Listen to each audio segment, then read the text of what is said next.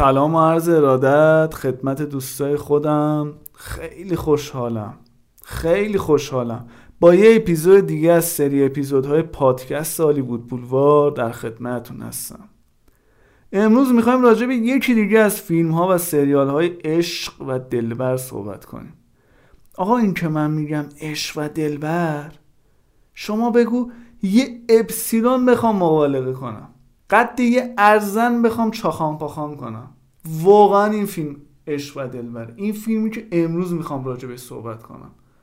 خیلی خفنه. خیلی. یادم اون روزی که این فیلم رو من تماشا می‌کردم تو اون دو ساعتی که این فیلم پخش می‌شد پلک نمی‌زدم. اینو به جرأت به زرس قاطع می‌تونم بگم.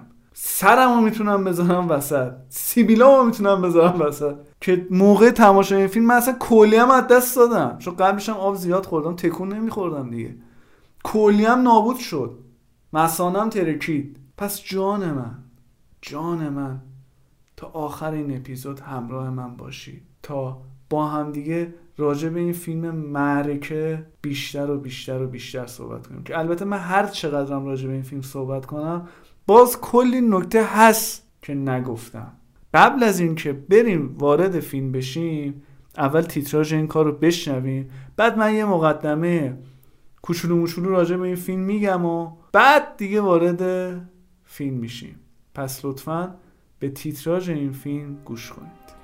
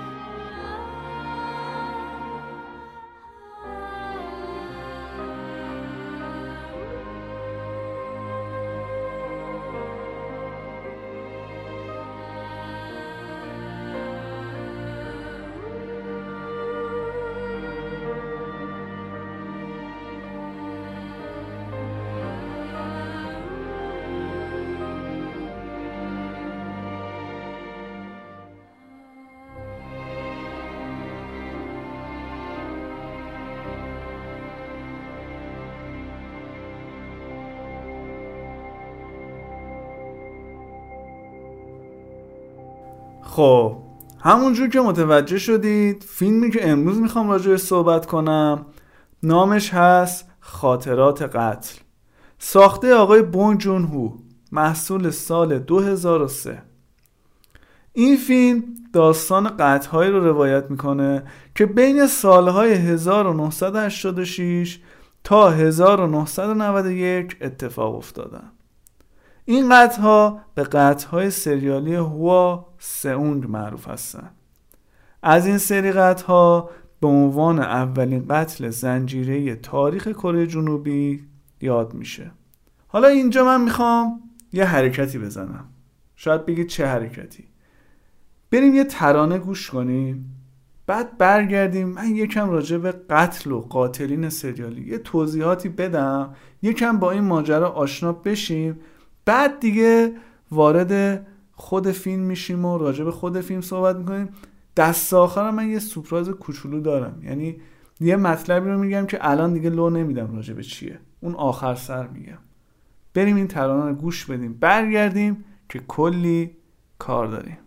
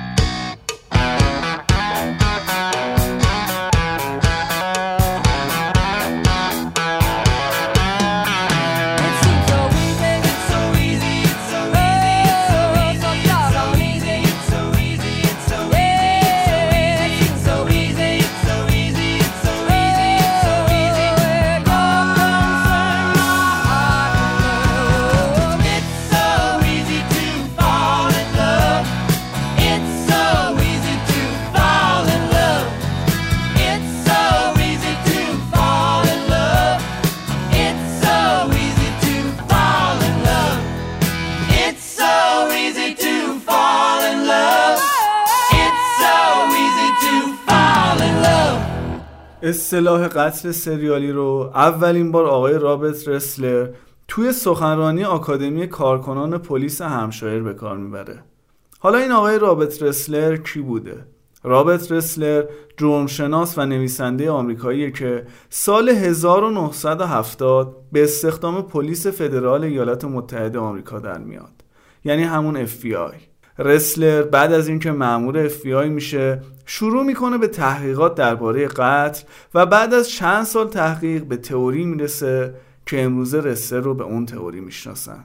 و خب اون تئوری چی بوده؟ بله درست حد زدید. تئوری قتل زنجیره‌ای یا قاتل زنجیره‌ای؟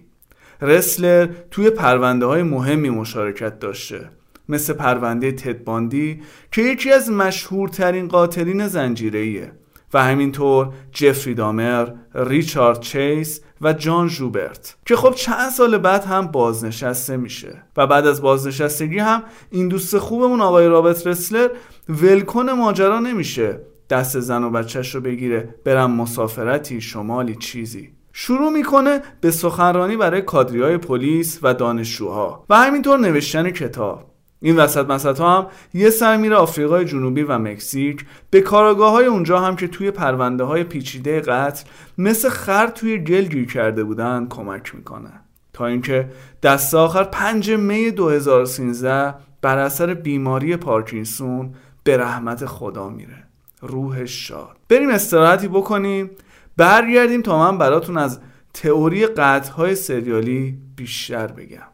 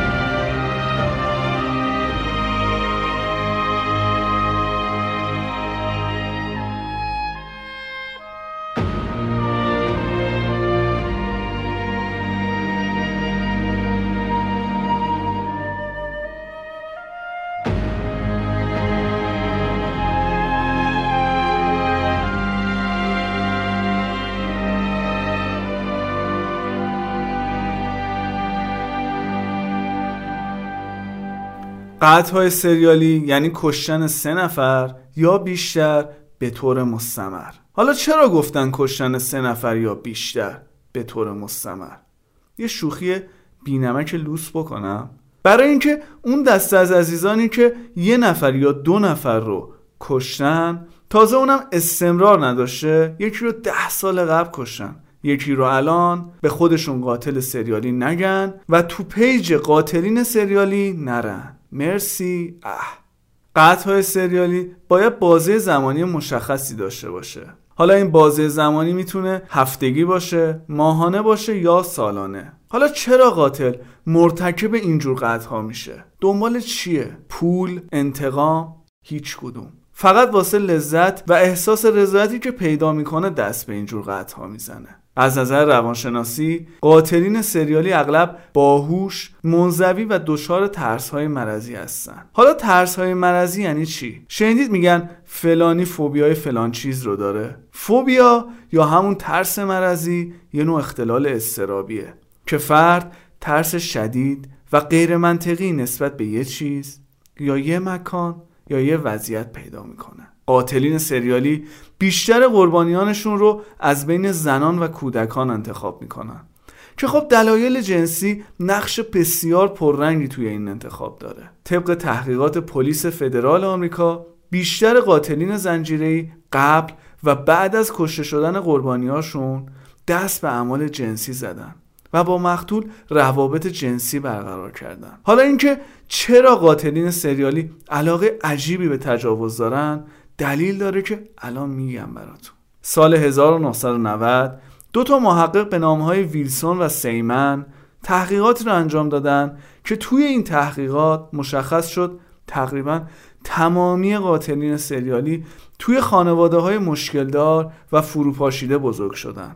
خانواده هایی که طلاق، جدایی و یا فقدان یکی از والدین در اونها اتفاق افتاده. تو اینجور خانواده ها بچه از کانون توجه خارج میشه. و خب نتیجهش این میشه که بچه اعتماد به نفس خودش رو از دست میده. و چون توانایی تغییر شرایط رو نداره پناه میاره به دنیای خیالی که برای خودش ساخته. در واقع این دنیای خیالی همون آرمان شهریه که بچه توی دنیای واقعی بهش نیاز داشته.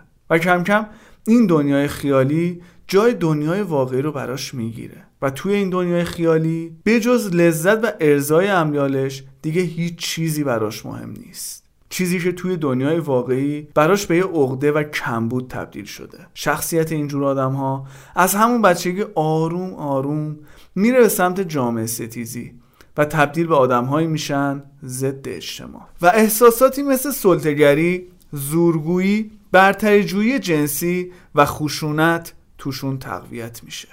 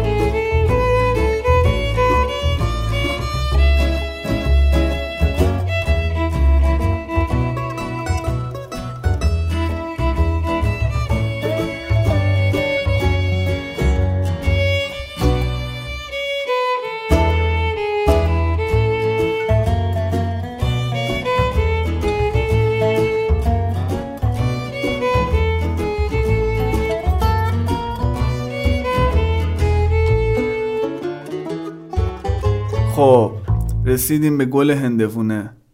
یعنی صحبت در مورد خاطرات قتل. گفتم براتون که این فیلم بر اساس اولین قتل زنجیره تاریخ کره جنوبی ساخته شده. قتل هایی که به قتل های سریالی هواسونگ مشهور شد. حالا چرا هواسونگ؟ هواسونگ شهری در ایالت گیونگیدو کشور کره جنوبی که این قتل ها در اونجا اتفاق افتاده. قتل هایی که مجموعی از ده قتل و تجاوزه که بین سالهای 1986 تا 1991 اتفاق افتاده. توی این مجموعه قتل ها قاتل قربانیاش رو از بین زنان و دختران انتخاب می‌کرده و بعد از اینکه دست و پا و دهنشون رو میبسته بهشون تجاوز می‌کرده و بعد هم خفشون می‌کرده. اون چیزی که ما توی فیلم شاهدش هستیم زنان قرمز پوشی هستن که توی شبهای بارونی بعد از پخش ترانه‌ای به نام نامه غمانگیز از یک ایستگاه رادیویی مشخص به قتل می‌رسیدن. بونجونگو وقتی این فیلم رو می‌سازه 34 سالش بوده یعنی سال 2003 زمانی که بونجونگو فیلم رو میساخته کسی نمی‌دونسته قاتل این قتل کیه. و ما هم با فیلم جنایی طرفیم که قاتلش معلوم نیست کیه. هرچند که دست بونجونگو از این نظر خالیه. اما تو فیلم با ما کاری می‌کنه که اصلا نیازی به شناخت هویت قاتل حس نمی‌کنیم. بونجونگو برای ما فضایی می‌سازه که همچین قاتلی رو میطلبه. حالا اون هر کسی می‌خواد باشه. فیلم. از اینجا شروع میشه که پلیس محلی متوجه وجود چند قتل پشت سر هم میشه و نمی‌تونه قاتل رو پیدا کنه. وقتی قضیه بیخ پیدا می‌کنه از سئول یه پلیس میفرستن تا تحتوی قضیه رو در بیاره. با جدال پلیس محلی و پلیس مدرن همین فضایی که ازش حرف زدیم ساخته میشه. توی اون محله شهرستانی و دور افتاده انگار همه چیز سر جاشه. اما واکنش هایی که پلیس محلی در موقعیت های مختلف از خودش نشون میده مشخص می‌کنه که نه از این خبرها نیست. وضعیت شهر و مردمش خیلی بده. پلیس محلی به روش های سنتی و قدیمی خودش پایبنده. معتقده که باید از مجرم با لگت اعتراف بگیره و با یه نگاه به متهم می‌تونه بفهمه گناهکار یا نه. و اصرار عجیب و غریبی هم روی روش های کهنش داره. هرچند که پلیس مدرن با شواهد اشاره می‌کنه که این پرونده یک قتل سریالیه و قتلها احتمالا در آینده هم ادامه پیدا می‌کنن. اما پلیس محلی با گفتن اینکه همچین آدمی تو چنین جایی چیکار می‌کنه با روش های ابلهانه به جای اینکه مسئله رو حلش کنه روش سرپوش می‌ذاره. حتی برای اینکه قائل خدشه یه پسر عقب مونده رو دستگیر می‌کنه. کسی که با هیچ منطقی نمی‌تونه قاتل باشه. اما چرا گفتم که بونجونگو فضایی رو ترسیم می‌کنه که قاتل پروره؟ روسا یه جامعه سنتی و سرکوبگره. جایی که اعتراض و خشم سرکوب میشه. و اهالی منطقه خودشون رو در مقابل شهر پیشرفته سئول تحقیر می‌کنن. این دوتا نکته توی چند جای فیلم تکرار میشه. در یه قسمت. وقتی که می‌خوان قاتل و غافلگیر رو دستگیر کنن پلیس سئول از مقامات محلی می‌خواد که نیروی بیشتری به اونها بدن. اما مقامات جواب میدن که نیروها رفتن تا اعتراضات رو سرکوب کنن. این هم تنز تلخ ماجراست. پلیسی که وظیفش حفاظت از امنیت مردمه پرونده به این مهمی رو ول می‌کنه و خود مردم رو سرکوب می‌کنه. قسمت مهم دیگه فیلم هم که این حس تحقیر شدگی پلیس محلی رو نشون میده صحنه کازینوه. اونجا که پلیس محلی شهرشون رو با سئول و آمریکا مقایسه می‌کنه و میگه اونجاها باید FBI پلیس کارکشته داشته باشه. اینجا با روش های من قضیه حل میشه. این سرکوب شدن رو در متهم دوم میشه دید. متهم دوم کارگر یک کارخونه صنعتیه که از همسر مریضش نگهداری می‌کنه. و با چند تا بچه در محیط بسیار کوچکی زندگی می‌کنه و درست در جایی دستگیر میشه که می‌خواد در جنگل با لباس زیر زنانه از پس غریزه جنسیش بر بیاد. حالا شما جامعه رو تصور کنید که فرهنگ و تکنولوژیش عقب است. مردمش هم خودشون رو در مقایسه با جهان پیشرفته ناتوان و تحقیر شده می‌بینن و همون روش های سنتی و از کار افتاده خودشون رو ادامه میدن. از طرفی هم اعتراض ها و نارضایتی ها با خشونت سرکوب میشه. معلومه که این خشونتی که با زور تو پستوها پنهان شده یه روزی بیرون میریزه و نتیجهش همین میشه که در فیلم می‌بینیم. در این روایت دیگه اهمیت نداره قاتل کیه. این مشکل اجتماعی از طریق هر فردی می‌تونه بروز کنه. اگر در فیلم هم دقت کرده باشید در اکثر صحنه‌هایی که به قاتل پرداخته میشه از دوربین اول شخص استفاده شده. انگار که خود بیننده فیلم هم می‌تونه جای اون قاتل باشه. تنز تلخ فیلم هم اینه که در حالی که این فاجعه مثل روز روشنه اما پلیس محلی چشماش رو روش میبنده. انگار که اصلا دوست نداره واقعیت شهرش رو ببینه. البته شاید با بیان من به نظر بیاد که شخصیت های فیلم خیلی نمادینن. اما اصلا اینطور نیست. اونها در فیلم از نگرشی شروع می‌کنن و با پایان داستان نگاهشون به پرونده عوض میشه. مثلا پلیس محلی در ابتدای فیلم اصلا دغدغه حقیقت نداره. بلکه می‌خواد با شاهدسازی و جعل مدرک پرونده ها رو زودتر تموم کنه و وضع رو عادی جلوه بده. اما اون هم با گذشت زمان پی می‌بره که اشتباه می‌کرده و حتی این رو با پاره کردن دفترچش در فیلم اعتراف می‌کنه. شخصیت بعدی پلیس مدرنه. پلیس مدرن هم تغییر می‌کنه. پلیس مدرن بیشتر دوست داره که قاتل اصلی رو پیدا کنه. اما فشار روانی قطعها انقدر روش زیاد میشه که می‌خواد از متهم آخر به زور اسلحه اعتراف بگیره. کسی که در ابتدای فیلم مدام تاکید می‌کرد که مدارک دروغ نمیگن مدرک آخر رو باور نمی‌کنه. تغییر این شخصیت هم درست از صحنه شاهکار مقتول آخر شروع میشه. دختری که پلیس مدرن از قبل میشناختتش. در اون صحنه ما همراه با پلیس مدرن حرکت می‌کنیم و سوگواری مردم و ناامیدی پلیس رو می‌بینیم. شخصیت دیگه که اینجا می‌خوام ازش حرف بزنم و سرنوشت عجیبی داره دوست پلیس محلی و همون شکنجهگره. اون بیشتر ابزار پلیس محلی برای گرفتن اعترافات ساختگیه. یکی از پوتینهاش رو با پارچه میپوشونه تا خونی نشه و بعد با اون به متهم لگت می‌زنه. بونجونگو اتفاقات رو طوری میچینه که بعدا همین پا توسط شخصیت عقب مونده آسیب می‌بینه و در ادامه هم قطع میشه. انگار یه جوری به سزای عملش می‌رسه. و بونجونگو این کار رو انجام میده. بدون اینکه حس کنیم این قسمت اضافی یا شعاریه. شخصیت های دیگه فیلم هم هرچند که نقش کمی تو فیلم دارن اما ویژگی های شخصیتی خودشون رو دارن. مثلا زن جوانی که به عنوان دستیار کار می‌کنه. دوست داره از این وضعیت خلاص شه و تواناییاش رو به بقیه نشون بده. رئیس پلیس جدید که خودش جای کس دیگه اومده مدام در حس و جوشه.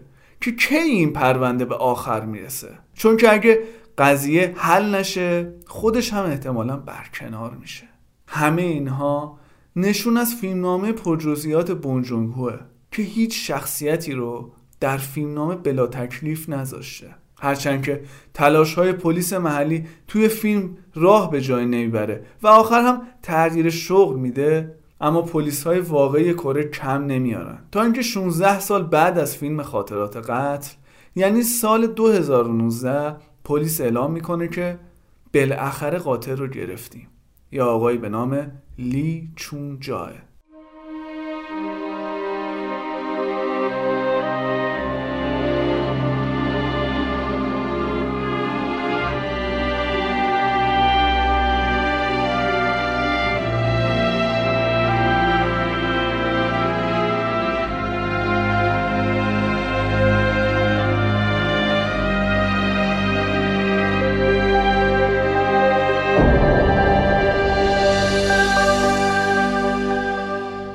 آخر برنامه ای دلم نمیاد از قاتل واقعی حوادث هواسمون چیزی نگم. یعنی آقای لی چون جای لی چون جای در همون محله هواسمون متولد میشه. یعنی بچه همونجا بوده. اولین دستگیریش مربوط میشه به سال 1989 اونم وقتی که با یه اسلحه و دستکش به دست وارد یه خونه میشه و بعد از اینکه صاحب خونه پلیس رو خبر می‌کنه توسط پلیس دستگیر میشه. و در فوریه 1990 به جرم سرقت و خشونت به یک سال و شیش ماه زندان محکوم میشه.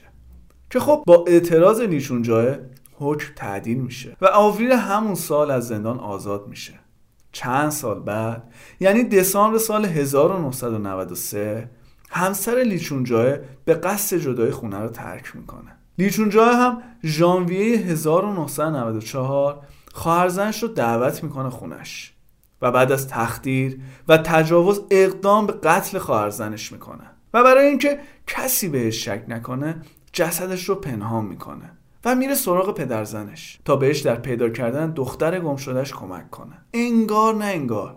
که اصلا اتفاقی افتاده. جسد دو روز بعد توی گاراژ پوشیده از برف یه فروشگاه سخت افزاری پیدا میشه. روی سر جسد لیچونجا یه کیسه پلاستیکی و شلوار جین گذاشته بود و دستاش رو با لباسهای پاره شده گره زده بود. بقیه جاهای جسد رو هم با جوراب ساق بلند و بندهای کیف پوشونده بود. بعد از پیدا شدن جسد توی بازجویی ها لیشونجا یه سوتی عجیب و غریب میده.